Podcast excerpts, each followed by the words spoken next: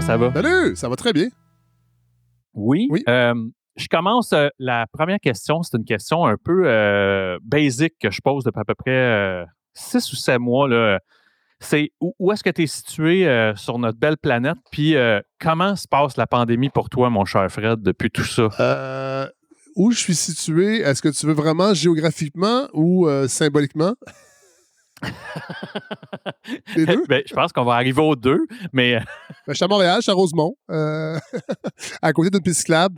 Euh, euh, ça va très, ben, ça va bien, vraiment. J'ai un automne extrêmement occupé. La pandémie, moi j'ai eu un bébé. Alors, euh, je peux te dire que ça Oh. ouais, je peux te dire que le confinement s'est bien passé. Euh, on s'est pas trop euh, emmerdé. Et euh, j'ai eu des petits moments difficiles, mais je te dirais que somme toute, euh, je m'en suis bien sorti. J'avoue que professionnellement, j'ai pas eu trop d'impact, au contraire. Euh, et là, ben, je dois dire que ça va très bien. Je peux, Oui. ouais, faut que je dise ça. Ça va très bien. Je travaille beaucoup. Euh, c'est ça, avec le bébé, là, il y a six mois, c'est c'est intense, mais c'est super le fun. Euh, avec ma blonde, euh, ça va très bien. Elle aussi.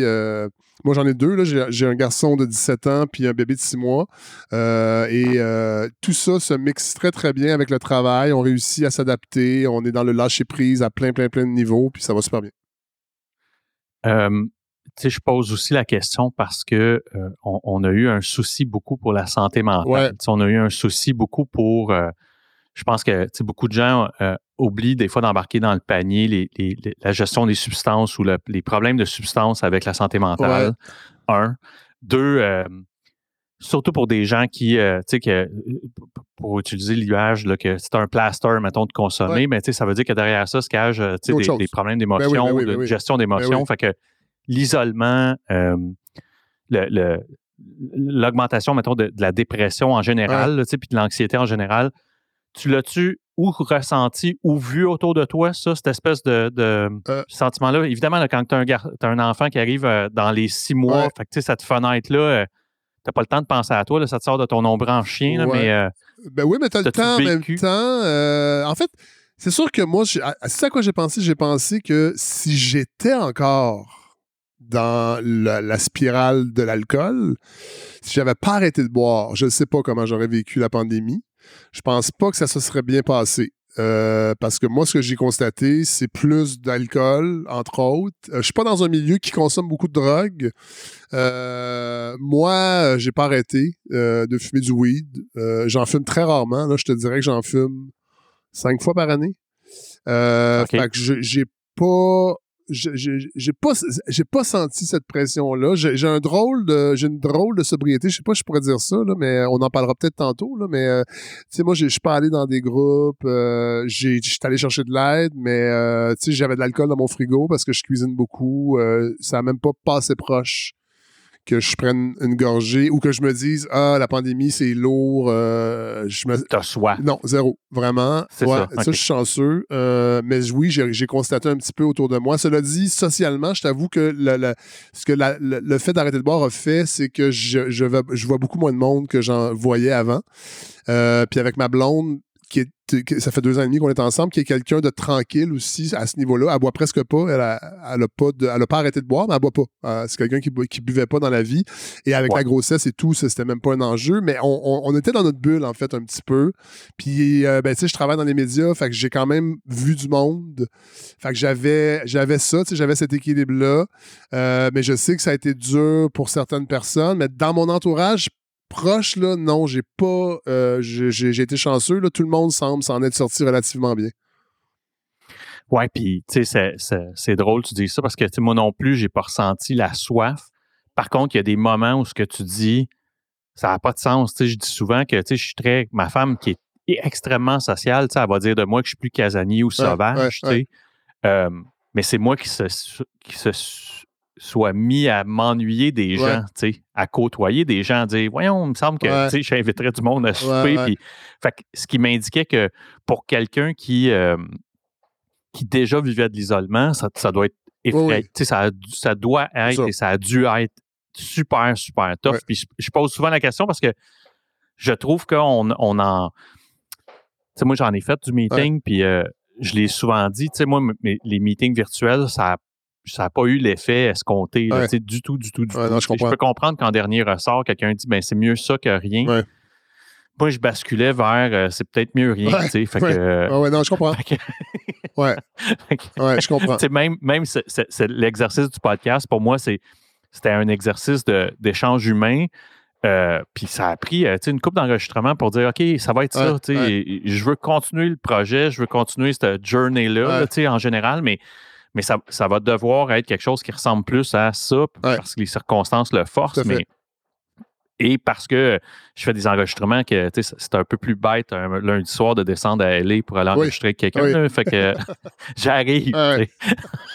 c'est plus bête, mais, mais, euh, mais c'est ça. tu sais, euh, je sens que. euh, puis j'ai- un souci puis une pensée pour le- l'effet un peu post-traumatique Ouais, de tout ça. En tout cas, fait que euh, c'était, c'était- c'était- je te posais la question à cause de Ouais, ça. ouais. Je, pense souvent, souvent, souvent Ouais. à ces gens-là, à, à ceux pour qui c'est un peu plus. Euh, en anglais, ils disent euh, retour à la programmation régulière. Euh, je commence la plupart du temps mes entretiens avec mes invités sur quand on recule la cassette de Fred, c'est quoi que tu considérerais comme les premiers éléments marquants qui, qui définit qui tu deviens ou qui tu es ou comment tu vas, tu vas euh, euh, qu'est-ce qui va, mettons, être la. Quand je dis qui tu es, comme si je le ramenais à. On, on s'identifie pas par les enjeux ou les problèmes qu'on a dans nos vies, mais je vais prendre mon exemple. Tu sais, moi, je, je, je reviens souvent à, à un exemple bien bête où est-ce que mon père, là, au printemps, va me confier le siphon des skidoo, Ouais. pour, pour- seul- simplement pour me montrer, à pas me pratiquer, mais me montrer le principe du siphon. Ouais. Il fait, ben, tu sais, tu tires ça sur le tube, puis tu le vides dans le 5 gallons, Ouais. puis en manquant mon coup deux, trois fois, tu sais, je, je pogne un buzz, puis à, en- à 46 ans, je suis encore convaincu que euh, 98% des kids auraient chié dans leur culotte quand que ça arrive, tu sais. Puis pas moi, Ouais. Moi, j'ai pas eu peur de cette affaire-là, Ouais. Fait que je trouve que c'est un élément qui, pas des, qui, ben, qui définit qui je suis, de- ne serait-ce que par mon espèce de désir tout le temps de, tu sais, de, de buzzer, Ouais, entre guillemets, ouais, là, de, de, de triper. Ouais. Euh, tu, tu ramènerais ça où, toi, ça, euh, pour toi, tu sais, dans, dans, mettons, dans ta jeunesse ou qui comme kid, mettons, au début? C'est drôle parce que c'est dur à répondre à cette question-là parce que moi, quand j'étais jeune, j'étais euh, assez tranquille. Tu sais, mettons, la 7, 8, 9, 10, 11 ans, là, euh, gros fan de BD, euh, je faisais beaucoup de sport. Je- je- c'est ça. je- J'avais de la fa- facilité à jouer seul. Euh, c'est plus à l'adolescence que le switch s'est fait. Beaucoup de confrontations euh, avec mes relations père, euh, avec mon père, euh, qui était quelqu'un de pas très validant. Euh, et euh, je me rappelle de commencer à piger dans la réserve de Laurentide, dans le sous-sol, vers peut-être 14-15 ans. Plus 15 que 14. Comment, OK. Commencer à aller dans 14-18. euh, les, les- les soirées sans alcool de danse et d'acheter un six-pack de la batte légère. Parce que j'aimais pas beaucoup la bière, puis je suis sûr que la batte légère euh, était À goutte, moi. Ouais, elle goûte moins, puis elle, elle est quand même 5 En fait, je pense que c'était 4 d'alcool. Mais, euh, tu sais, rien de. Pour moi, rien de, de- hors contrôle. Euh, mon père est quelqu'un qui buvait quand même. mon grand-père est un alcoolique que mon père a rentré à Maison Jean Lapointe. Là, c'est vraiment délirium tremens, la, grosse affaire.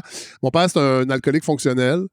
Euh, fait que, l'alcool était présent, mais dans la maison, dans les parties. euh, mais, tu sais, j'ai- j'ai- pas de souvenir là, de, sais, la drogue, c'est arrivé, ben la drogue, le pot, entre autres, est arrivé beaucoup plus tard. Euh, j'ai fumé quelques fois à l'adolescence, mais c'était rien de marquant, rien pour me donner le goût. Moi, c'est plus en arrivant à Montréal, euh, où là, ça a parti euh, début vingtaine, là. Et T'étais où dans, avant ça? oh, je me suis promené beaucoup. euh, on a déménagé plusieurs fois. euh, Québec, euh, Saint-Jean-Richelieu, Drummondville, Granby. Euh, OK. Ouais. Fait que, mais, euh, tra- Mais- tranquillement pas vite, c'est ça. Euh, boire de la bière, euh, tablette, parce qu'elle était pas dans le frigo, elle était en bas. Fait que, tu sais, euh, en cachette quand même, mais pas tous les jours, mais euh, quand même, de façon assez soutenue. Puis moi, moi, moi je pense que c'est de l'anxiété, en fait. Puis ça a pris, euh, ça a pris une trentaine d'années avant que je me rende compte que j'étais j'étais anxieux. Euh, et, l'alcool a beaucoup, et le pot a beaucoup servi à, calmer ça, en fait. Jusqu'à jusqu'à il y a quatre ans.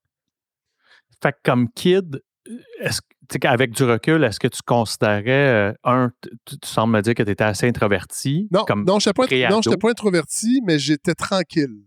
Mais j'étais un, gars qui maîtrisait déjà l'humour, j'étais dans, dans, la, dans, la, classe, j'étais quelqu'un qui parlait beaucoup, qui aimait ça, faire le clown, mais j'avais une partie de moi aussi, euh, j'étais bien tout seul, j'étais capable de j'étais capable de, d'être tout seul. Puis comme j'ai déménagé souvent, ben, j'ai passé souvent des étés à attendre que l'école recommence, dans ma nouvelle ville. Ouais. Fait que je passais des étés seul à m'inventer des jeux. Euh, moi, j'aimais beaucoup le sport. Je m'inventais des ligues professionnelles, puis je simulais des parties. Je m'inventais des systèmes pour simuler, je me, euh, comme, des jeux de table que j'inventais pour faire des ligues de sport. J'aimais beaucoup le sport. Euh, je, marquais des matchs des expos à radio. Là, à 12 ans, c'est geek en Christ. J'achetais des boards pour marquer les games au 15 Tire. J'écoutais le, baseball, puis je marquais les games, puis je faisais des petits commentaires à la fin sur la page. mauvaise, mauvaise performance de Charlie Lee euh, avec un gros point d'interrogation. C'est un peu geek. Fait que, fait que c'est ça, tu sais, j'étais pas quelqu'un de. Tu sais, j'ai commencé à fumer à 16 ans, mais tu sais, à l'adolescence, là, je me suis rendu. En fait, je me suis pas rendu compte. Je m'en suis rendu compte plus tard, mais je suis devenu quelqu'un. Je suis quelqu'un d'intense. Sais, Ouais, ça, c'est, ça, ça c'est pas parti, puis ça partira jamais. L'intensité euh, euh, à plein de niveaux, puis ben, quand tu embarques dans l'alcool, ben, l'intensité, tu es capable de, faire un esti de bout euh, avec ton intensité dans le. Ça coûte plus cher. Oui, Ça coûte plus cher, pas juste monétairement, mais ah ça, ça, ça, hypothèque plus rapidement que remplir des cartes de baseball. dans le sens que. C'est ça. Quand tu collectionnes, mettons, j'ai collectionné comic book pendant le cégep. Oui, ça coûte cher, mais ça fait juste à faire des boîtes pesantes qui servent pas à grand-chose. Ouais, euh, touche pas, elle mint. Elle very mint. Tu sais, calice. tu parles de geek, tu sais. Ah non.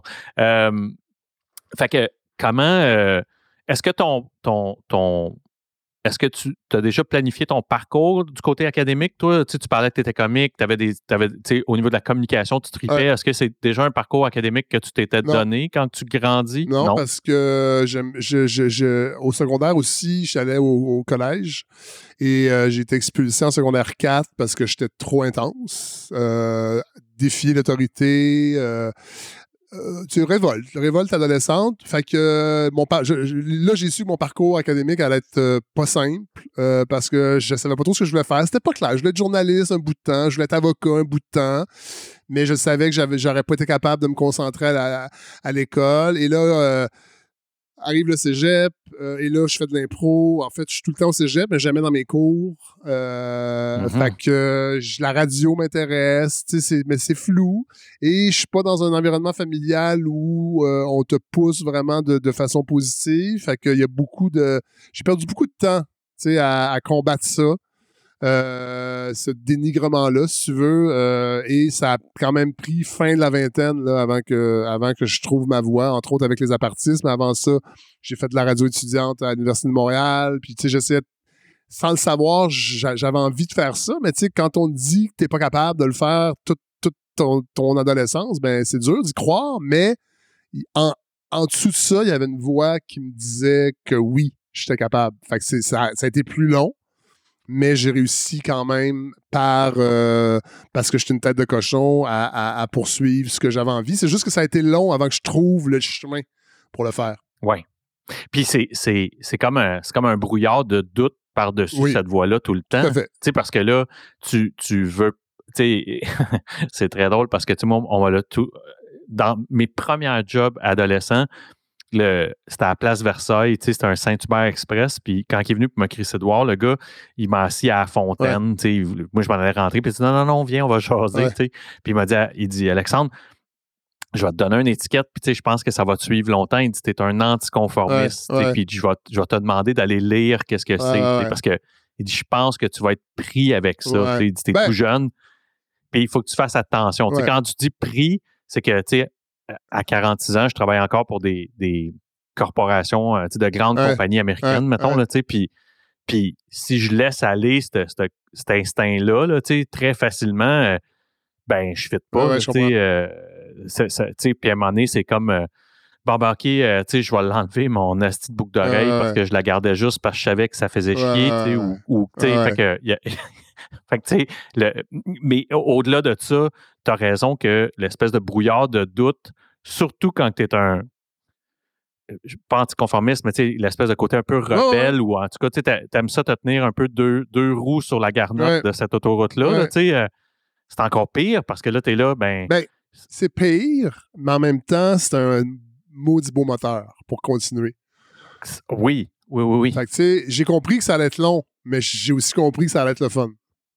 Puis que j'allais faire ça comme. En fait, moi, c'était bien important de garder ce que j'étais, garder mes valeurs. Et oui, quand t'es plus jeune, tu fais moins de compromis. Là, j'en fais un petit peu plus, mais j'ai quand même, je pense, réussi à garder cette, ce côté euh, réfléchir sur l'autorité, dans le fond, tu sais, quand tu es ado, tu es en but à l'autorité, mais dans le fond, c'est juste que tu réfléchis, tu essaies, de comprendre d'où vient le pouvoir, puis est-ce que je peux le questionner, puis c'est un peu ça encore que je fais aujourd'hui dans ma job, tu sais, je veux dire, je fais, des, chroniques humoristiques, mais sur l'actualité, et, finalement, je ne parle que de relations de pouvoir entre les politiciens et, la, et, moi en tant que citoyen. Et fait j'ai gardé ça encore, cette, cette idée-là mm-hmm. qu'il faut questionner le pouvoir, mais c'était mal canalisé à l'adolescence, euh, évidemment.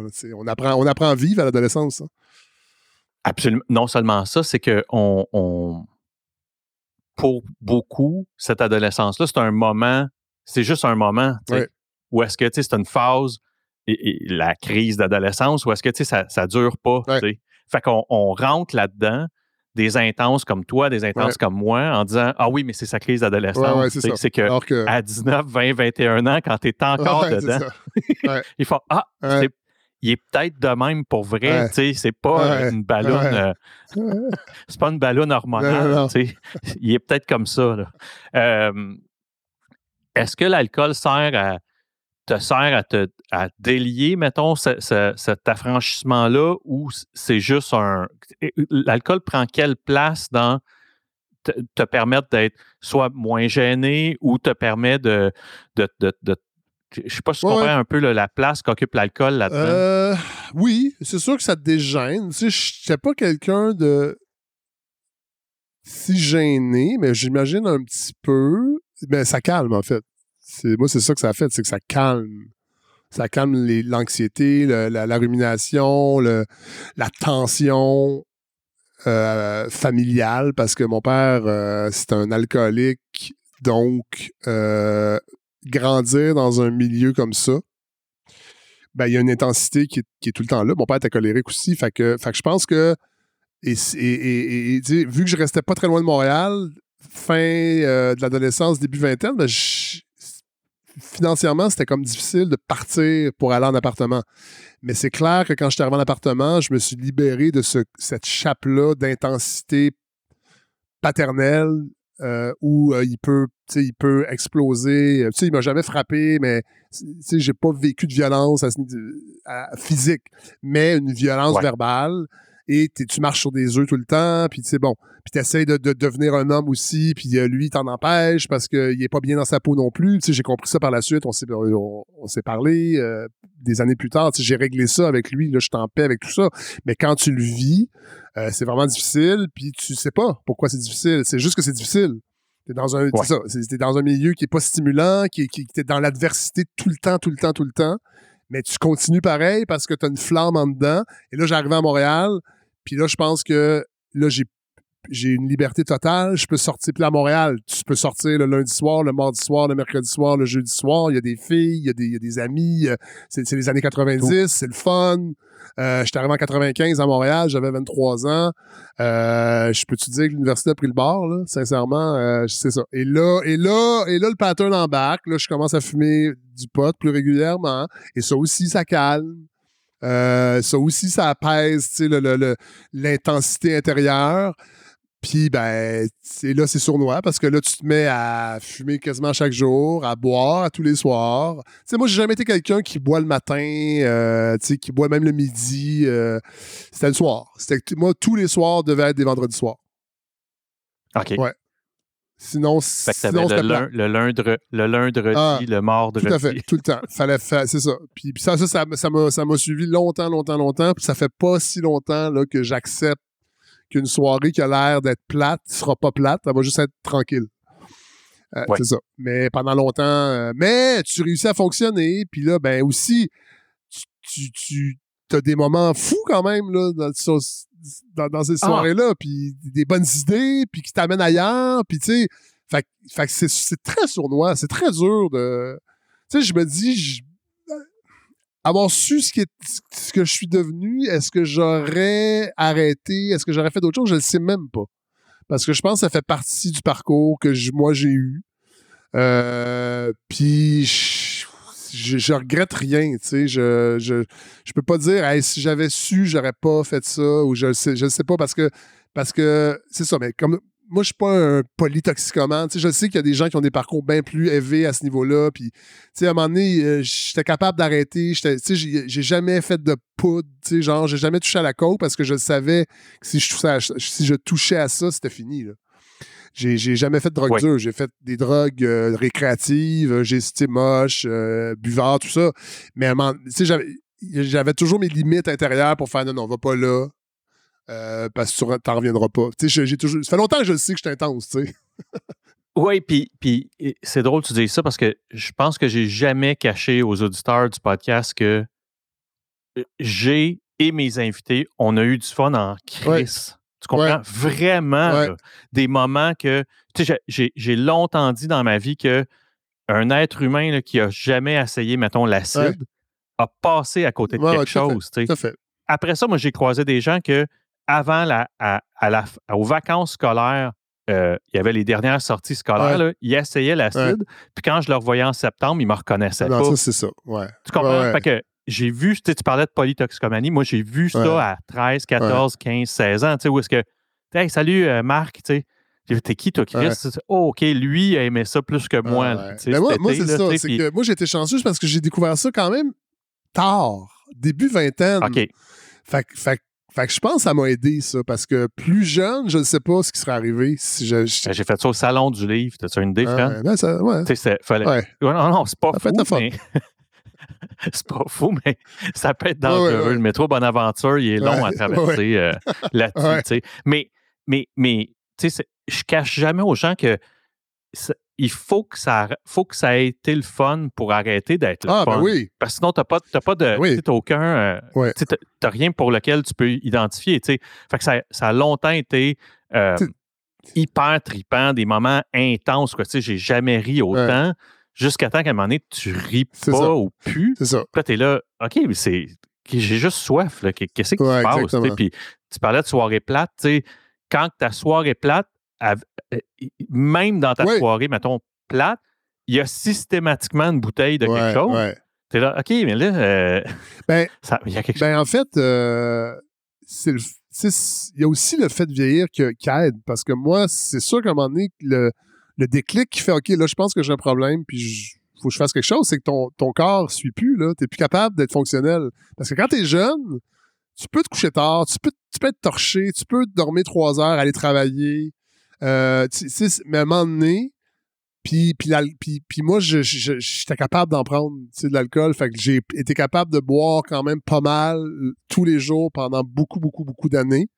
Jusqu'à temps. Puis il y a eu, aussi euh, des, des- des trucs plus personnels. C'est-à-dire parce qu'évidemment, quand avoir un problème d'alcool, ça vient avec toutes sortes d'affaires. Avec des relations toxiques, euh, des relations amoureuses toxiques, avec euh, des entourages toxiques. Puis en vieillissant aussi, ben, tu as des petits moments de lucidité. Puis là, tu te rends compte que, hey, je- peux plus être là-dedans. Fait c'est facile de prendre la décision. C'est pas facile de prendre la décision, mais à un moment donné, ton corps suit plus. Tu te lèves le matin, tu sais, tu commences à, à manquer des réunions au travail. Ben, quand t'es jeune, ben, tu sais, j'étais en appartement avec cinq gars. euh, je veux dire, on- ça nous coûtait 100$ piastres par mois euh, de loyer chacun. Je veux dire, manquer, manquer ta job ou perdre ta job, c'est pas grave. Là, je travaillais à temps partiel. Mhm. Puis là, rendu plus vieux aussi, ben, à un moment donné, tu te rends compte que, OK, là, ça commence à plus pouvoir fonctionner, là, parce que je- j'étais avec du monde pas cool. Comment ça fait que j'étais avec du monde pas cool? Ben, j'ai la tête dans le cul, c'est pas compliqué, là. Fait il y a ça aussi. Puis à un moment donné, tu découvres la lucidité, toute la, beauté qu'il y a, à, rencontrer du nouveau monde. Puis ça, ça devient plus facile d'accepter ton nouveau mode de vie, mais de garder en, tête que ça a été le fun quand même. Si c'était pas le fun, on arrêterait bien avant, tu sais. Ben oui. C'est ça le problème. Euh, il y a un point intéressant que tu amènes, c'est toute dépendance amène son entourage de codépendance aussi. Ouais. C'est-à-dire que je sais pas avec qui je parlais de ça, puis je pense même pas que c'est sur le podcast ce que je disais. Il, y avait des. Il y avait, des moi, j'ai eu une grande relation avec laquelle j'ai eu deux enfants, dans laquelle j'étais dedans, là, jusqu'aux dents. Puis j'ai dit, il y avait tout un, phénomène là-dedans où est-ce que elle, comme codépendante, ben, elle savait comment leverager un peu émotivement le fait que je n'étais pas euh, un, papa ou un jeune homme responsable. Puis j'ai jamais découché, là, je ne tombe pas là-dedans, mais je veux dire, juste par le fait d'être un Christ de lâche à la maison, juste ça, ça faisait en sorte que ça lui donnait de la monnaie d'échange.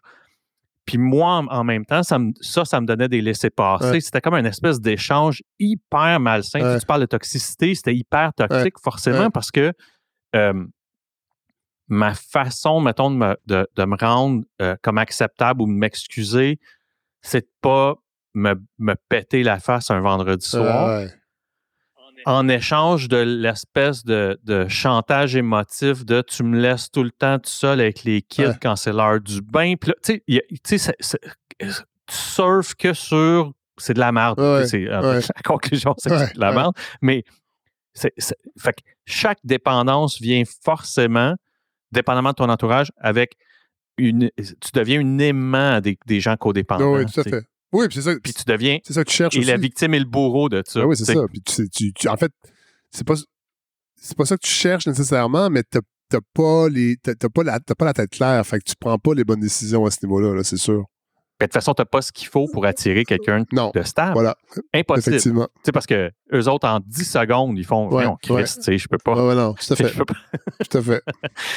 ça, ça, je pose souvent cette question-là, mais as-tu un flash de, des premières semences de, tu sais, soit de te réveiller un lendemain ou de commencer à te dire ça n'a pas de sens, tu sais, c'est pas ça, tu sais, ça peut pas être ça, tu sais, ça, ça arrive-tu bien tôt, ça? As-tu une, une image de, de ces, de ces moments-là? Parce que, un, ça dure combien de temps, ça? Euh, mettons, jusqu'à quel, de quel âge à quel âge? Tu, m'as parlé de 15, 16, 17 ans, ça, ça start.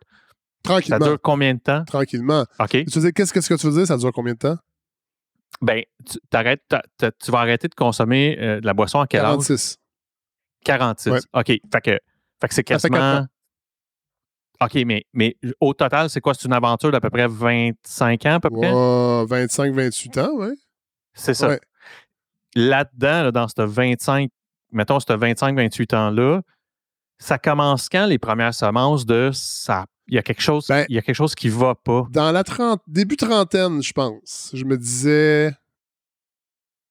Tu sais, je veux dire, mon, mes deux grands-pères ont, eu des problèmes d'alcool. Mon père, tu sais, je veux dire, on, cela dit, il faut, faut, faut, faut, faire attention parce que l'aspect héréditaire euh, est, est, une donnée parmi d'autres qui font que quelqu'un va développer une dépendance parce que euh, toutes mes tantes qui ont eu le même grand ben, moi c'est mon grand-père mais eux c'était leur père. Toutes mes la plupart de mes tantes ont pas de problème d'alcool je veux dire c'est pas tout le monde mm-hmm. c'est pas tous les enfants. Fait c'est pour ça que mais je, je me voyais aller je me disais ouais moi je pense qu'éventuellement il va falloir que j'arrête. Mais j'aurais pas pensé que ça allait être euh, à la mi-quarantaine. Moi, je pensais, dans les années, quand je vais avoir 60 cucks, là, je vais, mais c'est arrivé beaucoup plus vite. Euh, et ça a été un ensemble de facteurs, mais beaucoup, beaucoup une relation toxique, très toxique, euh, à se mettre à faire des choses que tu dis, ben voyons donc, comment ça je fais ça? Comment ça j'accepte ça? Comment ça je fais, je fais des choses et comment ça fait que j'en accepte? Puis là, et physiquement aussi, et crise de panique. Peux-tu me donner un exemple de choses que tu acceptes? Là, je veux pas, je veux pas, euh, c'est pas une affaire de. de... Ben, être avec quelqu'un de. Être avec quelqu'un de très dénigrant. OK. Puis de se dire, hey, c'est pas supposé être ça, une relation amoureuse. Puis j'y retourne. Puis, puis je veux dire, je veux pas jouer la victime parce qu'il y a un tango dans, dans, dans ça. Puis euh, moi aussi, à un moment donné, tu sais, des, des, des, des, épisodes colériques, verbales, euh, beaucoup d'irritabilité. Euh, et aussi la relation avec mon, mon, fils à l'époque. Euh, là, j'étais comme, ben non. en fait, quand il est plus petit, tu dis, OK, il n'a pas tout à fait conscience, mais là, il avait peut-être 11-12 ans, puis tu dis, OK, là, il, je veux dire, quel, quel modèle j'offre? toutes ces pensées-là, puis j'ai même demandé à l'époque, euh, trouves-tu que je bois trop? Puis il m'a dit, ouais, je trouve que souvent tu bois trop. tu sais, quand ton, ton, fils te dit ça. Ça fait Ouais. Fait que là, tu dis, OK, je pense que.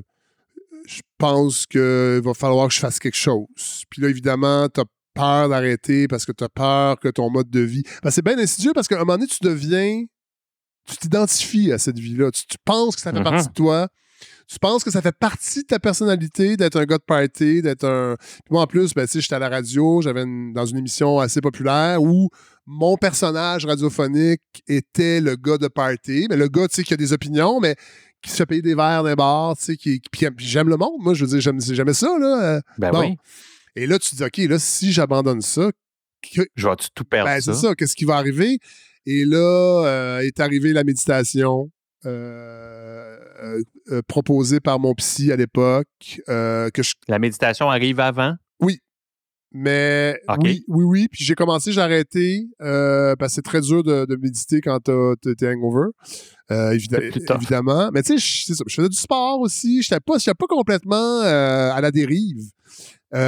j'ai pas touché le fond, je pense pas, mais ça s'en venait. Fait que j'ai comme réagi avant. Moi, j'avais déjà arrêté de fumer la cigarette. Fait que ça, ça l'a beaucoup aidé à me dire, OK, je suis quand même capable de faire des affaires difficiles. Et oui, ça va être difficile, mais là, je, j'étais cœuré de ce vie-là. J'étais cœuré, j'étais cœuré de, d'être ce que, d'être cette image-là que je me fais de moi-même. Puis le déclic s'est fait comme ça. J'ai trouvé quelqu'un sur mon chemin aussi qui m'a aidé, un espèce de parrain.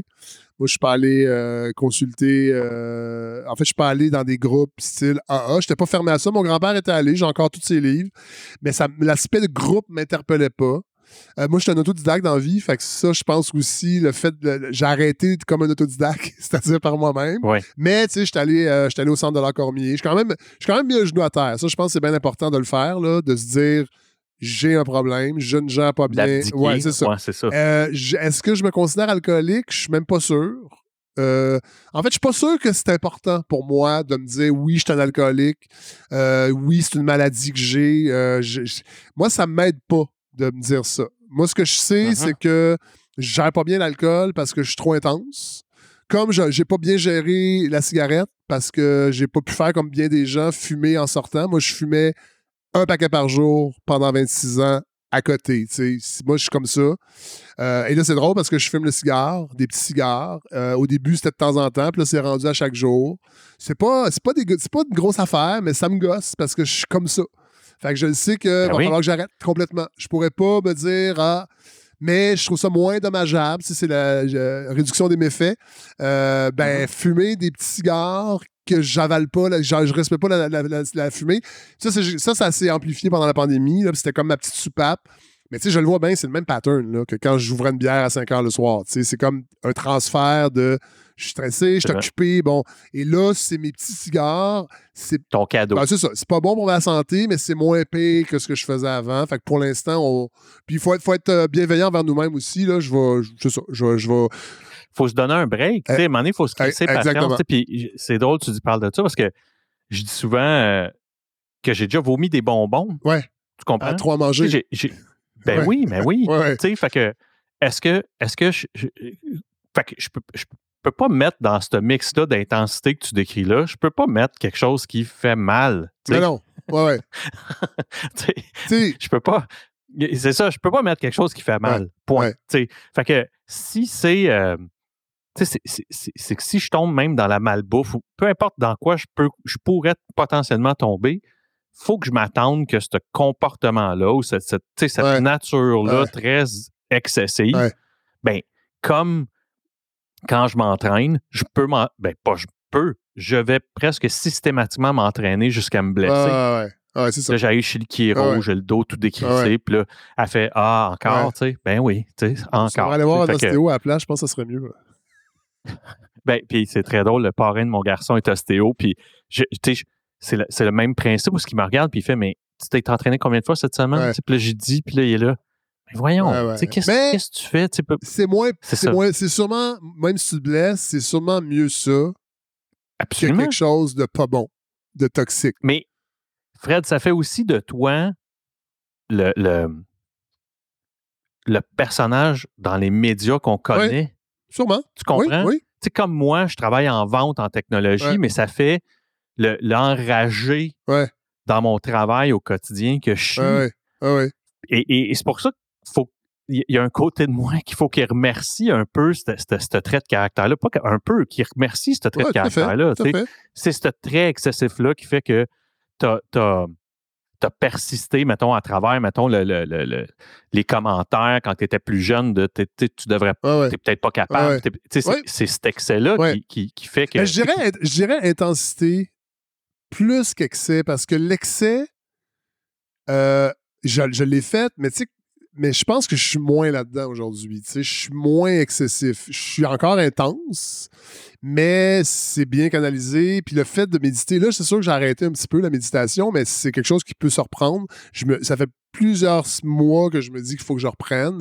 Mais reste que le, le- le réflexe de la méditation, de se regarder aller, de prendre un pas de recul, je l'ai encore en moi. Fait que, fait que je le sais quand ça devient trop excessif.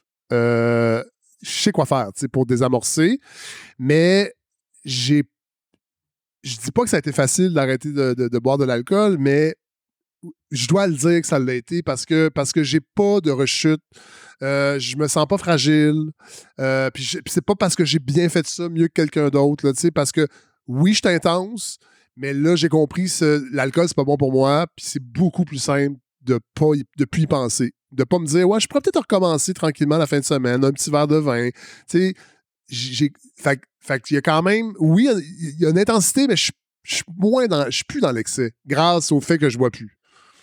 Mais, puis c'est drôle, tantôt, tu as dit, euh, tu sais, euh, je me suis pas rendu au fond du baril, mais tu sais, par, par contre, tu m'as parlé de crise de panique, tu m'as parlé de, sais, que tu avais un overlap entre te remettre de la dernière cuite à recommencer à être un être humain responsable et productif du jour, de Ouais. jour, là, tu comprends? Ouais, Ben, tu sais, moi, là, c'est la même affaire. Tu sais, je suis rentré à la maison Jean Lapointe, puis j'avais encore mon duplex. ouais, oui, ma, ma femme m'avait pas crissé là, ça, tu comprends? J'avais pas perdu mon char. ça. Fait que mon fond de baril, c'était, c'était mon fond de non, dans le oui, que oui, oui, oui, euh, comprends? oui, oui, Fait c'est ça. Je veux je veux pas dire que j'aurais dû me rendre, mais j'ai je suis chanceux, j'ai- comme comme mis break à temps. Oui, mais je pense que c'était probablement ton fond de baril Oui, à toi. tu sais. Parce que tu aurais-tu survécu encore une autre dizaine de crises de panique? Peut-être pas. non, non, En fait, en fait, je suis chanceux, j'avais un plus petit baril que quelqu'un d'autre. C'est ça. J'avais j'avais un barillet, un tout petit barillet, mais il était, On mais il était probablement Il bu. était. On Oui, avait probablement bu le j'avais baril. un keg, c'était un petit keg, il était vide. Euh, tu, tu m- tu me parlais de, de trouver quelqu'un. C'est une coïncidence que cette personne-là arrive ou c'est quelqu'un que tu connaissais déjà? Tu sais, cette espèce de mentor-là ou de, de coach. je le connaissais déjà. C'est quelqu'un avec qui je me torchais euh, dans mon bar de quartier, qui lui, que j'ai arrêté de voir, qui est plus vieux que moi. Euh, c'est Pierre, euh, Pierre Guillot. Pierre Guillot Ortibise, qui nous écoute probablement pas, mais je, je veux le nommer parce qu'il a été vraiment important. Euh, c'était pas un ami, c'était une connaissance. Euh, un gars, euh, moi, je, moi, je travaillais beaucoup dans un bar euh, à côté de chez moi. Euh, J'amenais mon ordi, je faisais mes textes, puis après ça, ben, je prenais un verre, puis euh, j'arrivais à 4 heures de l'après-midi, je finissais mes textes à 6h30, 7h, puis je rentrais à 1h du matin, et lui était là. Puis à un moment donné, je l'ai plus revu, et là, j'ai su qu'il avait arrêté de boire. Puis à un moment donné, quand je me suis mis à réfléchir à « je pense que j'ai un problème, il va falloir que j'arrête, comment je fais », je l'ai rencontré dans une soirée qu'il présidait, là, c'était, il était comme c'était une soirée bénéfice. Et là, je me suis souvenu de ce gars-là, puis je me suis fait, OK, il a l'air bien, il a l'air cool, il a une vie le fun, puis il boit plus, donc c'est possible. Mhm. J'ai rencontré un autre gars aussi, Pat Bellil, euh, qui est un gars qui travaille en son, euh, ben, en, en production, euh, monter des stages. Il travaille en production euh, scénique. Et lui, euh, j'ai travaillé. C'est un auteur aussi, c'est un humoriste. Puis j'ai travaillé avec sur un- une, une que je, l'avais engagé. Et euh, lui m'a confié que ça faisait 10 ans qu'il buvait plus. Puis sa vie était très cool. Puis j'ai fait OK, ça se peut. Là, j'ai deux personnes qui ont des vies enrichissantes, qui sont comme moi, des intenses, qui ont fait le party, qui ont été capables d'arrêter et qui ont du fun dans la vie. Donc, c'est possible. Et ça, là, ça a tout changé. Ben, ouais. C'est fou, hein? Ça, ça a tout changé. Puis là, j'ai dit à Pierre et à Pat, euh, si ça vous tente, j'aimerais ça que vous m'accompagniez un peu de loin là-dedans. Euh, euh, Pierre, je suis allé dîner avec deux, trois fois au début quand c'était bien, bien, bien difficile. Pat aussi, on s'est parlé au téléphone, tout ça. Puis, puis encore aujourd'hui, Pat, je l'ai perdu de vue un peu, mais Pierre, je le vois encore. on est devenus des amis, en fait. puis lui, sporadiquement, il m'écrit comment ça va toujours sur le bon chemin, tout ça. Fait que cet été, il m'a même loué son chalet pendant de deux semaines avec ma blonde puis mon, bébé. Fait que, euh, fait que c'est très cool, mais c'est ça. quand tu découvres ces gens-là, tu fais OK, c'est possible, mais après ça, faut mettre un genou à terre. Ben Puis dire, OK, j'ai un problème. Puis quand, je, quand c'est Pierre qui m'a dit, tu devrais aller à Dollar Cormier. C'est un centre externe. Moi non plus, il m'a dit, moi non plus, je parle en groupe. Euh, je peux aller dans les En fait, je suis allé, ça, ne me rejoignait pas, mais Delors Cormier m'ont beaucoup aidé. Mais tu sais, j'avais déjà, j'avais déjà arrêté de boire quand je suis allé à Delors Cormier, ça faisait cinq semaines. J'avais déjà commencé à méditer, je faisais, je joguais. Fait que je suis pas euh, tu sais, de Cormier, là, c'est une rencontre par semaine là, avec un travailleur social. Bon, euh, j'ai fait peut-être cinq ou six séances, puis ils m'ont dit écoute, je pense que tu peux arrêter de venir, tu es vraiment sur le bon chemin, continue. Mais c'est là que, dans le, rendez-vous d'évaluation au début, quand euh, tu te rencontres quelqu'un qui t'évalue, euh, qui évalue ton parcours, qui t'es, ton réseau social, ton travail, c'est là que tu te rends compte de ton parcours de, buveur d'alcool, tu sais, que tu as commencé à 16 ans, tu as commencé à boire chaque jour autour de 19-20 ans, et là, tu te rends compte qu'il y a quelque chose qui va pas, puis tu as bien fait de venir, puis qu'il va falloir s'occuper de ça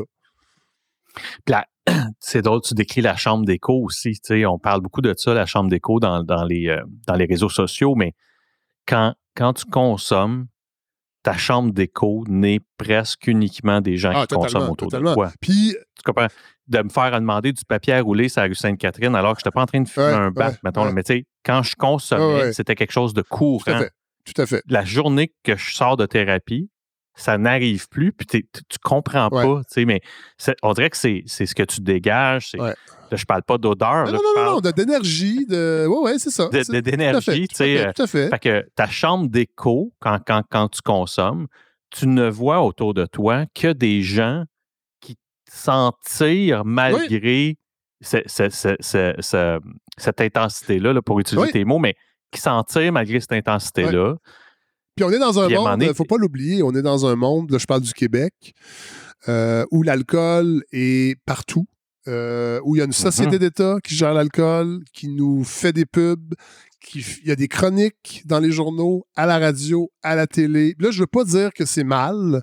Je veux pas dire qu'il faut éliminer l'alcool euh, de la société, mais c'est quand même un message qui est omniprésent, que l'alcool, c'est pas trop problématique. Puis enfin, je trouve que on est socialement, on a encore l'image de l'alcoolique comme le, gars qui boit en se levant, qui boit du fort dans un petit flasque, tu sais, caché. Il y a, Avec un sac en papier brun. Il y a des gens qui font ça, mais euh, moi, je calcule euh, qu'une émission comme Pénélope, qui a une chronique euh, avec un sommelier, qui nous fait une chronique à 10 h le matin pour nous donner des suggestions de vin nature pour accompagner des desserts, je commence à trouver que collectivement, il faudrait peut-être se poser des questions sur la, place de l'alcool. Tu sais, quand tu es rendu à avoir des suggestions de vin pour du gâteau au chocolat, je pense que. Puis moi, je le vois, là, je j'ai beaucoup d'épicuriens autour de moi qui sont des alcooliques. Mais, mais on peut parler des recettes pompettes. On peut parler de. Tu comprends? on mais peut ça, parler mais ça, les recettes pompettes, euh, bon, on, ne parlera pas de l'animateur qui est franchement problématique. Mais c'était. Euh, il, se torchait, là. C'était ça le but. Mais quand tu as des chroniques à 10 h le matin, puis tu entends boire de l'armagnac, que c'est donc bon avec une tarte aux pommes, puis c'est le temps des pommes, puis à la, à, la, radio publique, moi, je trouve ça plus, plus problématique que des émissions trash comme Recette Pompette. C'est aussi, je pense, euh, on a, on a la banalisation, mais au-delà de la banalisation, c'est qu'on a segmenté. Comme tu dis, l'alcoolique euh, caricatural, il est en trench coat sale, il sent pas bon, puis il y, a un, sac de papier brun avec une King Can ou un, ou un 13 onces. il a perdu sa maison, sa femme, il sait plus où ce qu'il habite, puis ça, c'est, l'alcoolique typique, exagéré, caricaturé. Ou sinon, c'est le père de famille sous qui regarde ses messages textes puis qui écrase quelqu'un en char. Tu comprends? On a, c'est, voici comment la société d'État nous a présenté ça. Euh, entre les deux, tu as raison. Je dirais pas que c'est la société d'État qui nous a présenté ça. C'est l'image, l'image collective qu'on s'est fait. Mais tu sais, moi, là, quand, quand j'ai arrêté de boire, là, euh, moi, je suis un gars qui cuisine énormément. Je me suis rendu compte que ma façon de cuisiner était complètement subordonnée par mon désir de boire de l'alcool. C'est-à-dire que je commençais à cuisiner à 5 heures le soir. Ça, c'était mon go pour m'ouvrir une bière. Et là, je faisais de longues recettes. Parce que moi, quand je me suis rendu compte de ça, quand je, quand je, je, mange, après ça, j'ai plus envie de boire. Moi, je suis pas quelqu'un qui tombe d'indigestif. J'ai jamais fait ça. Fait que là, je faisais des longues recettes pour commencer à manger vers 9h30, 10h le soir. Fait que ça me permettait de boire pendant 5 heures en, cuisinant. Fait que dans ma tête, moi, je suis un épicurien. Je suis pas, je suis pas quelqu'un qui a un problème d'alcool. Tu faisais des accords, Fred? Ah, très peu. Parce que je n'étais pas, pas un amateur de bon vin. Moi, j'aimais ça boire de la bière, du vin en mangeant parce que tu veux continuer à boire, mais après ça, c'était fini. Alors, je mangeais jamais de restant. Parce que si je mangeais un restant le lendemain, ça veut dire que je buvais pas longtemps parce que le souper était déjà prêt. Fait que je repartais une longue recette en écoutant de la musique, tout ça. Fait que tu sais, c'est insidieux quand tu penses à ça, mais combien de gens sont dans ce pattern-là, que la bonne bouffe, la bonne chair est une façon un peu de masquer. Là, je dis pas que tous les gens qui sont épicuriens ont des problèmes d'alcool, mais beaucoup ont se convainquent eux-mêmes qu'ils n'ont pas de problème d'alcool parce qu'ils boivent des bons vins et qui c'est toujours dans un contexte de cuisine. Mais moi, je buvais jamais le midi. Jamais, même en réunion, là, c'est très rare que je, buvais. Moi, c'était à 5 heures c'était par exemple. 5 heures, je commençais, parce que là, je commençais mon souper. Puis c'était tout de, bio, des légumes, puis de la bonne bouffe. Puis, mais c'est ça, tous les jours. Fait que l'épicurisme au Québec masque beaucoup, beaucoup de, je pense, plus qu'on pense de gens qui ont euh, un problème de consommation d'alcool. Mais puis, puis un va pas sans l'autre. autant euh, les gens se plaignaient de l'explosion des, des shows de cuisine. Ça vient presque systématiquement avec, son segment agencé. Comment tu vas agencer ça? Tout à fait. Comment tu vas le mixer puis comment tu le places. Puis après ça, c'est quand c'est vrai que c'est quand tu arrêtes que je, je, pensais à des vacances, où quelqu'un m'avait dit, hey, moi, tu peux-tu croire, je pense dans la semaine, j'ai recraché trois drinks où j'avais dit pas d'alcool dans mon drink, tu sais, dans le sud. Puis je regardais le gars, je dis, c'est impossible, Chris, tu, tu recraches pas ça, là, tu sais. Mais ça va m'être arrivé une couple de fois où est-ce que, tu sais. Puis là, à la fin, j'étais rendu nerveux, tu sais. Dit à ma femme, goody, tu sais, parce Mais que. t'as raison, en vacances, c'est un stress. Parce que euh, ben souvent, tu sais, c'est pas ta langue, euh, ils parlent pas français, puis là, tu demandes un Virgin Mojito. Moi, quand j'étais allé dans le sud, c'était au Mexique, puis c'était pas dans des, dans des tout inclus. Fait que, tu sais, on n'était pas dans un environnement hyper alcoolisé parce que on louait genre des condos, puis on n'était pas dans des tout inclus où il paraît que c'est vraiment le party, puis bon. Euh, c'est pas la même chose. Mais tu as un petit stress. moi, ça m'est arrivé une fois dans un restaurant Saint-Jean-Richelieu que euh, j'ai pris une crème brûlée et je me suis rendu compte en la mangeant qu'il y avait de l'alcool puis il n'était pas chauffé parce que c'est pas grave. Euh, l'alcool chauffé, euh, bon, je, cuisine avec du rhum encore de temps en temps puis tu sais, j'ai pas de stress de retomber.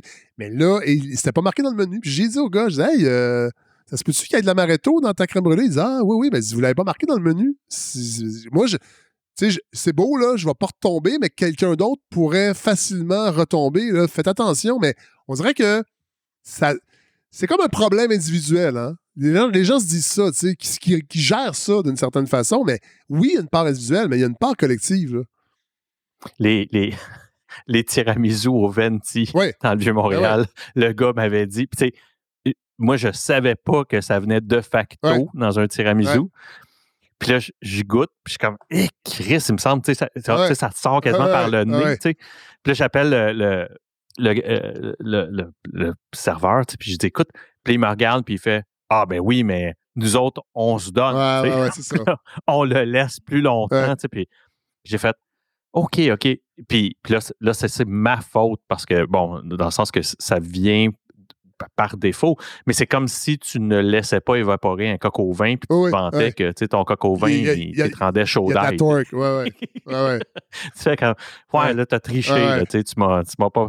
Mais mon premier coq au vin, euh, m'a surpris, tu sais, puis pas dans le bon sens. Tu sais, j'ai comme fait, OK, mais ça, ça, ça goûte le vin pour vrai, là, tu sais. Euh, c'est pas, y a pas, je comprends qu'il n'y a pas d'alcool, mais... Non, non, c'est ça. c'est pas pour le fun, une des dernières questions que j'ai pour toi, Fred, ça, ressemble à quoi une. Ben, non, j'ai deux questions. La première, tu m'as parlé de cannabis tantôt. Tu m'as dit que tu as gardé ça un peu euh, qui gravitait autour de toi. Tu peux-tu élaborer comment, comment tu gardes une relation saine? Quand tu m'as parlé beaucoup de, de, ton intensité avec beaucoup de choses que tu as pu croiser euh, dans ta vie, comment tu gardes une relation saine avec ça, mettons, le cannabis? Là, je sais que c'est très anti-AA, hein, ça, de, de, fumer du weed et d'arrêter de boire. Euh, non, mais je vais juste ouvrir la parenthèse. Moi, je, je suis issu de ces endroits-là. J'ai fréquenté, puis encore aujourd'hui, je suis parrainé par quelqu'un qui. Moi, je ne juge pas ces endroits-là. Je dis pas que ça marche pas. Exactement. Puis moi, c'est vraiment l'aventure du podcast qui m'a ouvert l'œil sur. Euh, parce qu'au Québec, on a deux choix. Moi, j'ai essayé la réduction des méfaits, ça a été une catastrophe pour moi. Ça, ça, a été en fait, j'ai préparé ma rechute chez Delors Corbeau. Ah ouais, ok, je comprends. Ah ouais. tu sais, ouais, ouais. j'ai fait. Ouais, ah ouais. Mais, mais, euh, ouais, je comprends ce que tu veux dire parce que moi, je suis pas allé à Delors Cormier dans une optique de réduction des méfaits. Moi, je sais que c'est leur approche à eux. Mais moi, c'était clair que je touchais plus à l'alcool. Fait que j'ai pas essayé de me dire je vais essayer de boire ah, je me suis vendu ça à côté. Ah non, non, je comprends. Non, non, moi, c'était clair que je voulais, ça. Je voulais juste, je voulais juste m'assurer que j'étais sur le bon chemin. Puis je me dis, en fait, je me disais, ça se peut pas que je fasse ça complètement tout seul. Il y avait une petite voix qui disait. Fait on a une relation binaire au Québec. On a une relation qui est soit la réduction de méfaits ou la plupart, pour pas dire la totalité des centres euh, de thérapie euh, Pelado et tout ça, sont basés et assis sur les 12 étapes, sur les A, euh, et autres euh, fraternités qui finissent avec un A. Ce qui fait que c'est seulement en entreprenant le podcast que j'ai rencontré des gens qui développaient leur sobriété, leur abstinence sur, mettons, de, la, thérapie basée sur la musique. J'ai parlé avec des gens des Premières Nations qui la basent sur de la méditation et de, et de la euh, de la rythmique, euh, de, la, percussion euh, amérindienne dans, dans, des cercles de, percussion. J'ai rencontré plein de gens qui m'amenaient d'autres angles là-dedans. Ce qui fait que oh, si, si il y a 10 ans ou même, ben, il y a 10 ans, j'avais eu cette conversation-là avec toi, Fred. J'aurais regardé dans ma tête, je serais comme Ah non, ouais. on fait pas ça. Je suis obligé de dire aujourd'hui que comment je me fie 100 fois plus à comment tu te sens ben aujourd'hui. C'est pour ça que ma question, elle est, ma question est autour de moi, je le sais que j'étais un j'étais d'abord et avant tout un poteux, ensuite un alcoolique. Mais ni un ni l'autre aujourd'hui, même 16 ans plus tard, je, sais en dedans de moi que j'aurais pas une bonne, une belle relation avec ni une ni l'autre. Fait que c'est pour ça que je suis curieux de savoir un peu comment tu, tu gères ça. Ben, je gère facilement parce que ça me, ça me tente à peu près jamais d'en fumer, mais ça arrive encore de temps en temps. Euh, puis comme je te disais tantôt, moi, je, suis un intense, mais je ne suis plus un excessif. Fait, donc, je tombe pas dans l'excès avec ça, tu sais. Euh, mais c'est ça, j'en ai fait. J'en ai fumé euh, plusieurs années à tous les jours. Pas des quantités énormes, mais c'était des. tout le temps. Parce que ça me. Ça... C'était de l'automédication, tu penses? Tout à fait, tout à fait. Puis comme je fais moins d'anxiété, puis je suis plus vieux, puis j'étais avec. Euh, puis, j'ai un enfant. Je, je pourrais plus. Je pourrais plus. Puis même que des fois, j'en. Je, me disais, ça serait le fun à soir, tu sais, je suis en congé demain. Euh, je vais écouter de la musique avec des écouteurs, puis ça, ça, peut être le fun, fumer un petit joint, puis avoir un truc musical.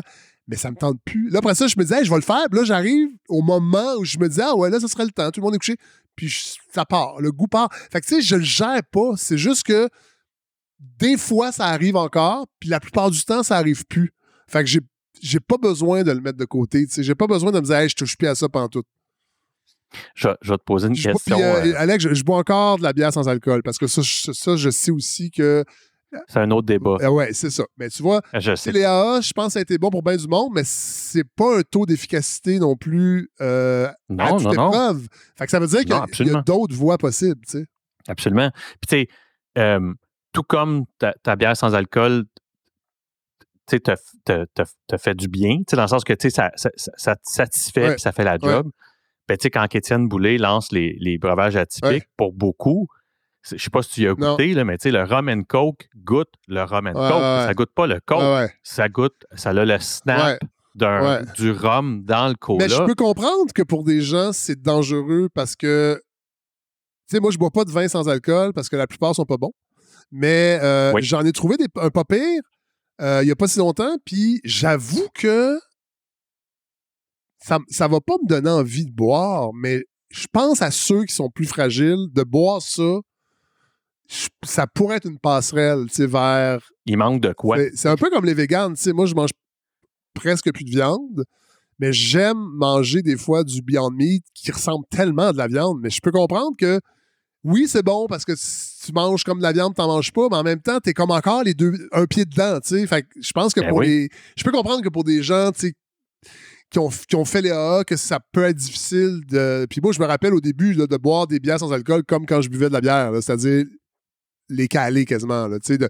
ben oui, ben Donc ben ça, ça s'est amenuisé avec les années. Là. Fait que là, c'est vraiment juste que j'ai envie d'avoir du pétillant houblonné dans la bouche. C'est pour ça que je bois des bières sans alcool. Des fois, je me fais même de l'eau pétillante houblonnée qui existe euh, sur le marché là, parce que le houblon, ça goûte bon pour moi, tu sais. Oui.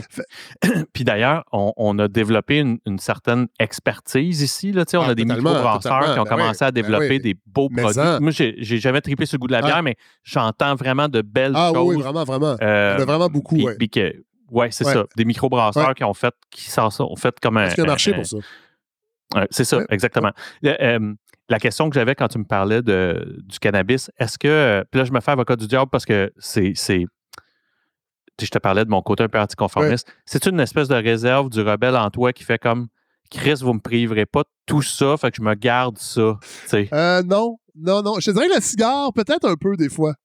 C'est le petit côté euh, Ah ouais, hein, tu trouves que ça sent pas bon, mais garde, c'est ça. Je vais t'en fumer un. non, j'exagère, là, mais oui, il y a un petit côté, je pense, de Ouais, il me reste ça un peu, tu sais ce petit côté-là euh, un peu euh, un peu scratchy, tu sais, mais, mais, mais, mais, le pote, non. Euh, il, reste, il, reste rien de ça, vraiment pas. C'est juste que ça se peut, j'en achète plus. Il m'en reste. J'étais allé à SQDC au début de la pandémie, il m'en reste encore pour te dire. Là, puis j'en ai pas acheté de grande quantité. Fait que c'est vraiment pas. mais tu me dirais, là, hey, va falloir que tu abandonnes ça, puis je te dirais, mettons, faudrait éventuellement, ça, ça me dérangerait pas. Ce serait pas un deuil, là. Mais c'est juste que je vois pas la nécessité de complètement euh, me fermer à ça, tu sais. Mais non, puis, je pose la question parce que, tu sais, il y a des affaires, mettons, dans, dans, en tout cas, dans ma vie que je garde, puis c'est pas, comme tu dis, c'est pas néfaste, puis tout, mais tu sais, il y a des gens qui pourraient regarder en disant, ben, tu sais, là, t'es comme, ben là, euh, tabarnak, là, euh, tu sais, c'est quoi, tu veux que je, tu veux que je l'évite? Non, c'est ça. ouais, ouais, non, non, c'est ça. Puis, ouais, non, il faut se garder des. faut s'encanailler un peu encore. Là. Je pense que oui, définitivement. Euh, la dernière question que j'ai pour toi, pour vrai, c'est euh, ça ressemble à quoi euh, une diète quotidienne saine pour toi, Fred? sais, autant au niveau physique, spirituel, mental, ça, comment tu sais que tu es, es dans tes bottines? Quand tu m'as parlé de la méditation, il faut que ça revienne parce que je le sais que ça, ça fait que ça ressemble à quoi dans l'espèce de template d'un de, régime sain euh, régulier pour toi? ben le, sport. Euh, moi, j'en ai fait beaucoup jeune. J'ai arrêté pendant longtemps. Puis quand j'ai arrêté de fumer, donc il y a 8-9 ans, j'ai commencé à jogger. Euh, puis ça, je trouve que ça fait vraiment du bien, puis on le sous-estime, même si tout le monde le sait que ça fait du bien, mais on le sous-estime. Et tu vois, là, ces temps-ci, j'ai moins le temps. Puis euh, je m'en ressens un peu, puis je me dis, OK, il faudrait que je recommence. Fait que le sport, la bouffe, bien manger, ça, c'est vraiment primordial. Euh, puis l'alcool, euh, ben, ça amène aussi un régime alimentaire qui vient avec ça, qui est pas toujours sain, c'est-à-dire très viandeux, beaucoup de sauce, euh, tu vas dans un bar, ben, tu te retrouves euh, au délit à 3 heures du matin à manger un club poutine. Euh, puis ça aussi, ça, à longue, ça. Fait bien manger, moi, ça, je pense que c'est vraiment. ça, ça a l'air cucu, là, mais c'est, c'est vraiment primordial. Puis. se retrouver soi-même, apprendre à vivre tout seul. Je pense que c'est vraiment. Là, je sais qu'on parle probablement des gens je connais pas ta crowd, mais ça doit être beaucoup des gens qui ont soit arrêté ou qui veulent euh, arrêter de, boire ou de. Bon. Mais avec les années, je me suis rendu compte que c'est ça, la clé, c'est d'être bien avec soi-même. Euh, j'ai pas de clé. Euh, oui, c'est la clé, mais j'ai pas de truc. Mais, mais il mm-hmm. faut apprendre. Quand, quand, quand, quand, vous, quand on sent c'est une chose que j'aurais aimé savoir plus jeune, c'est ça. De, de, toujours être bien avec soi-même, c'est-à-dire tout seul, être capable d'être tout seul. Euh, ça, je pense que c'est une clé euh, et d'avoir une bonne hygiène de vie. C'est pour ça que je garde encore les petits cigares de temps en temps, parce que le reste du temps, j'ai quand même une bonne hygiène de vie. Moi, ça me dérange plus de me coucher à 9h30 le vendredi soir, alors qu'avant, c'était un échec. Pendant longtemps, c'était un échec d'être dans, un, dans mon lit à 9h, 10h le soir. Euh, tu pouvais pas croire, ah, C'était ma vie. J'étais en train de mourir en dedans, là, en me disant ça. Alors que là, là, des fois, j'ai don hâte d'être dans mon lit euh, avec un livre. Euh, mais je pense que une bonne hygiène de vie, je pense que vraiment essentiel. C'est... Ça passe par où, toi, Fred, quand tu dis te retrouver seul? C'est-tu littéralement de te retrouver seul? Ben là, là, tu là, de méditation tantôt. Là, c'est sûr que c'est plus difficile. C'est-tu d'écrire? Euh, c'est-tu de... Euh, la, oui, mais je suis pas quelqu'un. Écoute, moi, il faut, faut que j'écrive beaucoup pour mon travail. J'aime pas beaucoup ça écrire, mais j'aime ça quand mes textes sont finis. Fait que, tu sais, je peux pas dire que le geste d'écrire, c'est quelque chose qui est un qui est un qui est un euh, qui, qui, qui, qui, est un bon. Qui est méditatif. Non, non c'est ça, c'est ça. Non, non. Mais de faire des affaires qu'on aime. Euh, tu sais, moi, j'aime encore beaucoup cuisiner. Euh, Puis ça, c'est vraiment très moment présent, hein, la, bouffe. Fait mm-hmm. que ça, c'est vraiment important. J'aime écouter de la musique. suivre si ces passions-là sont vraiment importantes. Puis, puis l'anxiété, c'est plus sournois aussi qu'on pense parce qu'on pense beaucoup savoir peur de choses, mais des fois, c'est la rumination, c'est recenser les mêmes, affaires. Moi, c'était ça. Ma, forme d'anxiété, c'est que je ruminais. Je ruminais des affaires, des choses que j'avais dites, euh, des, des, situations. Genre, tu repenses tout le temps à la même situation euh, avec une personne. Euh, et ça a pris du temps avant que je me rende compte que je faisais de l'anxiété. Fait que ça, je dirais, d'essayer d'être c'est ça que la méditation, la, force de la méditation apporte, c'est de devenir observateur de tout ça.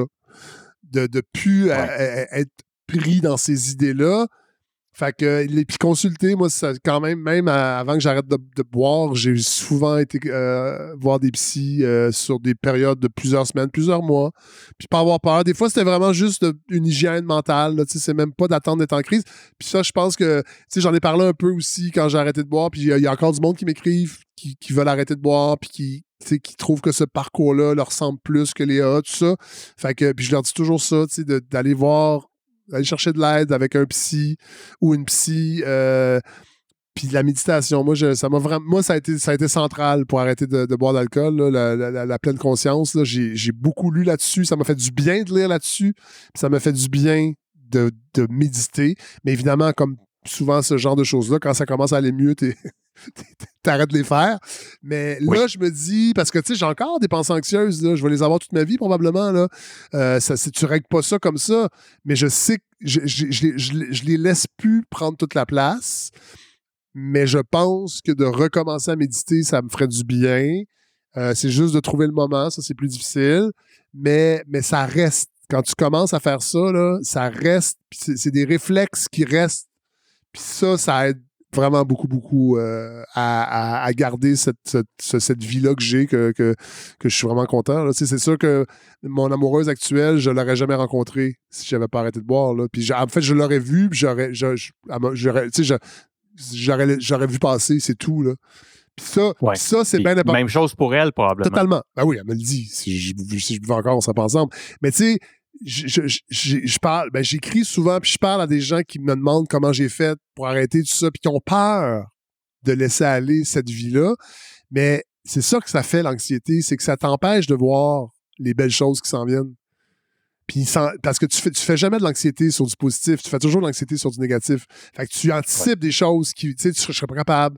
moi, moi, je l'avoue, quand j'ai arrêté de boire, je me disais comment je vais faire pour rencontrer. Tu sais, j'étais célibataire. Non, j'étais en couple, mais ça allait pas bien. Je savais que j'allais être célibataire éventuellement parce que c'était plus, c'était plus une belle relation. Mais tu te dis comment je vais faire pour rencontrer une fille, ça se fait toujours dans les bars, tout ça. Puis à un moment donné, tu te dis, OK, garde, et moi, je suis rendu au bout, je vais laisser les choses venir Puis ça, je le dis souvent à ceux qui me demandent conseil, laissez les choses venir. Parce qu'il n'y a rien qui dure. Les bonnes choses ne durent pas, mais les mauvaises choses ne durent pas. Les mauvais moments, ils ne durent pas non plus. Fait que, puis vous ne savez pas ce qui s'en vient. C'est pour ça que c'est important d'être bien ancré dans le moment présent, d'où l'importance de faire des choses qu'on aime. Tu sais, je disais tantôt être bien avec soi-même, mais c'est, c'est ça, c'est de faire des choses pour soi, puis qui nous permettent d'être dans le moment présent, parce que quand, quand tu bois, c'est que tu as peur de, as peur de plein de choses, tu es anxieux pour des affaires, tu es anxieux pour des affaires que tu as dit. Euh, à un moment donné, laisser les choses venir, lâcher prise. Je sais que c'est cucu, mais ça marche. Puis c'est un, c'est, un des exercices les plus complexes, lâcher prise mais c'est probablement un des plus simples et un des plus bénéfiques dans la vie des gens. Ça, la méditation, la méditation, ça aide beaucoup, beaucoup, beaucoup à, apprivoiser le, lâcher-prise. Quand tu sors des remords puis des regrets de la veille puis des, des, craintes que tu as pour demain puis tu restes juste à là, qu'est-ce qui se passe là? Tout à fait. Il peut pas arriver rien. Non. Tu comprends? Il peut, non. Il n'y a, rien que tu peux pas, qui peut pas arriver que tu n'es pas prêt Exactement. si tu restes dans le moment qui Exactement. arrive. Exactement. Mais c'est sûr que si tu te demandes si, il nous arrive toutes des affaires que quand tu les comptes, après ça, tu te dis, ben voyons, c'est quasiment pas possible que tu aies passé à travers de ça. Ben, je, je, passe, je, à travers parce que ça arrivait, mais tu comprends, c'est tout. Euh, fait que, Fred, merci ah, énormément de ton temps. Merci à toi. C'était vraiment, euh, vraiment une, belle conversation. Euh, moi, je, je savais que tu en avais parlé, mais c'était pas puis je, sais pour avoir, dans les dernières semaines, j'ai parlé avec des gens qui sont dans les médias, tu sais, euh, j'ai parlé avec Judith, Judith Lucier la semaine dernière qui me disait, j'essaie de pas faire de ma vie, de ne pas approcher ma vie sous cet angle-là, puis je comprends totalement. Ah, moi, moi j'ai arrêté à un moment donné, puis tu sais, j'ai refusé des entrevues, tu sais, j'en ai donné, ça l'a dit, puis à un moment donné, j'ai arrêté. Il y a un centre qui m'avait demandé d'être porte-parole de leur campagne, j'ai refusé parce que je voulais pas je voulais pas. Je me rappelle une fois à radio d'avoir dit je veux pas être le Jean Lapointe des années 2000. Je regrette un peu parce que c'est un peu niaiseux comme, comme remarque. Mais tu sais, bon, c'est mon côté baveux. Je comprends. Mais je voulais pas être associé à juste ça. Mais il y a encore des gens qui m'écrivent, puis je, je leur réponds. Il y a des, fois, il y en a qui veulent que je leur passe au téléphone. Des fois, je dis oui, des fois, je dis non parce qu'il faut faire attention. Je suis pas un thérapeute. Mais Uh-huh. Mais, mais, mais, quand tu m'as parlé de ton, ton, ton, podcast, j'ai dit let's go. Euh, je je peux pas dire que j'en parle tout le temps. Puis si ça peut, humblement, puis je sais que ça a l'air euh, pas humble de dire ça, mais oui, si ça peut aider quelqu'un. Euh, moi, je, moi, j'avoue que j'aurais aimé ça, peut-être avoir des modèles. Parce que si les AA, là, ça t'appelle pas, quand tu pose des questions si tu vas arrêter de boire, là, tu penses qu'il y a juste les AA, ben, je pense que ça ralentit des fois ton, ta prise de décision. Mais si tu as d'autres modèles, d'autres démarches, ça peut être cool aussi, puis ça peut inspirer du monde qui, comme moi, n'était pas interpellé par les, groupes. Tu as raison que je pense que ce tamis-là, des AA, laisse tomber des gens oui. qui, avaient, qui avaient le désir d'arrêter mais que ça les, que ça les appelait pas. Tu sais, moi, je, des fois, là, puis je me rappelle avec Eliane, au début, j'allais à Sober Lab, puis là, il y a du monde qui, qui était DA, puis qui me disait Tu seras pas capable d'arrêter tout seul, c'est trop fort la maladie. Puis, tu sais, j'étais comme Mais pourquoi tu me dis ça? Ça, c'est toi, c'est ton parcours. Mais moi, c'est pas ça. Je me sens pas dans l'emprise d'une maladie. J'ai juste un mauvais, une mauvaise gestion d'alcool. Puis, mais je veux pas amoindrir ce que je vis, puis, mais il faut faire attention des fois avec le discours unique, puis chacun a son, sa route, chacun fait sa route, chacun a ses, affaires, puis je pense qu'il y a plusieurs démarches possibles pour, euh, pour arrêter de, de, de, boire. En tout cas, moi, c'est l'alcool, mais... Absolument. Maintenant, parce que, puis, tu sais, je vais finir avec ça. Si, tu, si tu te poses la question, il y a quelque chose qu'il faut je pense que, tu sais, à partir du moment que tu te poses la ah, question. Euh, aussitôt que tu te poses la question. Si, tu te poses la question que tu as un problème d'alcool, t'en as un. C'est le premier symptôme. les gens qui n'ont pas de problème d'alcool se posent exactement, jamais Exactement, exactement. Après ça, là, tu pourras décider, il y a plusieurs critères. Si tu bois seul, entre autres, mais la, la, jour où tu te dis, hey, j'ai-tu un problème d'alcool? Sache-le, t'en as un. C'est réglé. c'est réglé, c'est fini. Là, rendu là, c'est de voir la grosseur de ton baril. C'est-tu un petit baril? C'est-tu un gros baril? Mais t'as un baril. T'as-tu le cul assis dans un petit keg ou juste sur le bord d'un immense baril pour les prochaines années? T'as absolument. C'est de ça. Fait que merci énormément, Fred, pour ton temps. C'était vraiment, euh, vraiment une belle heure. Puis euh, au plaisir. Euh, est-ce que, tu sais, les gens peuvent te trouver où en ce moment? tu m'as ben, parlé de ton podcast. tu m'as parlé sur de... le fredsavant.com s'ils veulent entendre la balado qui n'a rien à voir avec l'alcool. Moi, c'est vraiment un truc sur l'actualité avec des entrevues. On parle beaucoup de livres, entre autres. on, parle beaucoup d'essais, mais on a des chroniques. Hélène Faradji, Mathieu Bellil, Godefroy Lorando. On a plein de belles équipes. Sinon, ben, sur Facebook, je suis assez facile à trouver. J'ai une page publique. mais tu sais, vous pouvez m'écrire, mais pas trop non plus parce que je suis pas un thérapeute. Mais des fois, j'envoie des petits des liens, des lectures. Moi, ça, passe, ça a beaucoup passé par la lecture aussi. Lire là-dessus. Mm-hmm. Puis je trouvais qu'en français, il n'y avait pas grand-chose sur l'alcool. À part des témoignages, encore une fois, des AA. Puis je suis tombé sur un, blog qui s'appelle Hip Sobriety, une fille fin trentaine. Et ça, ça m'a vraiment. Elle, elle a présenté ça de façon quasiment sexy d'arrêter de boire, comment ça a été cool pas, pas d'arrêter, mais comment sa vie a été cool, puis pourquoi, puis en tout cas, avec des rubriques, ça a vraiment, euh, ça, ça m'a vraiment, vraiment inspiré. Euh, mais. Euh, qui est en anglais, by the way. Oui, qui est en anglais, oui, oui, oui. Parce que récemment, il y a un gars qui a sorti Really Good Shares, il faut que j'en parle, qui est un podcast anglophone qui était cœur. Sa production est hot, l'approche est hot, le host est super sympathique. si, vous êtes à l'aise avec l'anglais, Ip Sobriety puis Really Good Shares, c'est juste cool d'entendre que c'est pas. Euh, c'est pas austère, là, Chris. C'est loin d'être austère. Oui, ça peut être le fun. Ça peut être une, expérience personnelle, enrichissante. Oui, c'est pas facile, mais c'est pas nécessaire. C'est pas, c'est pas un chemin de croix, puis on marche pas des kilomètres sur les genoux non plus. Il y a des fois. C'est ça. puis ben, en fait, il faut que ça soit plus le fun. Oui. on va s'arrêter. On va partir de là. Oui, ça. Si c'est moins le fun, il y a quelque chose qui marche pas. il y a quelque chose que tu fais pas ou qu'il faut que tu Ou c'est ça. Ou tu as des ressources à aller chercher, de l'aide, mais. Ça. Mais t'es pas nécessairement. Je pense qu'on a. On, est, on, a, faut se faire confiance aussi, puis on est plus fort qu'on pense. Absolument.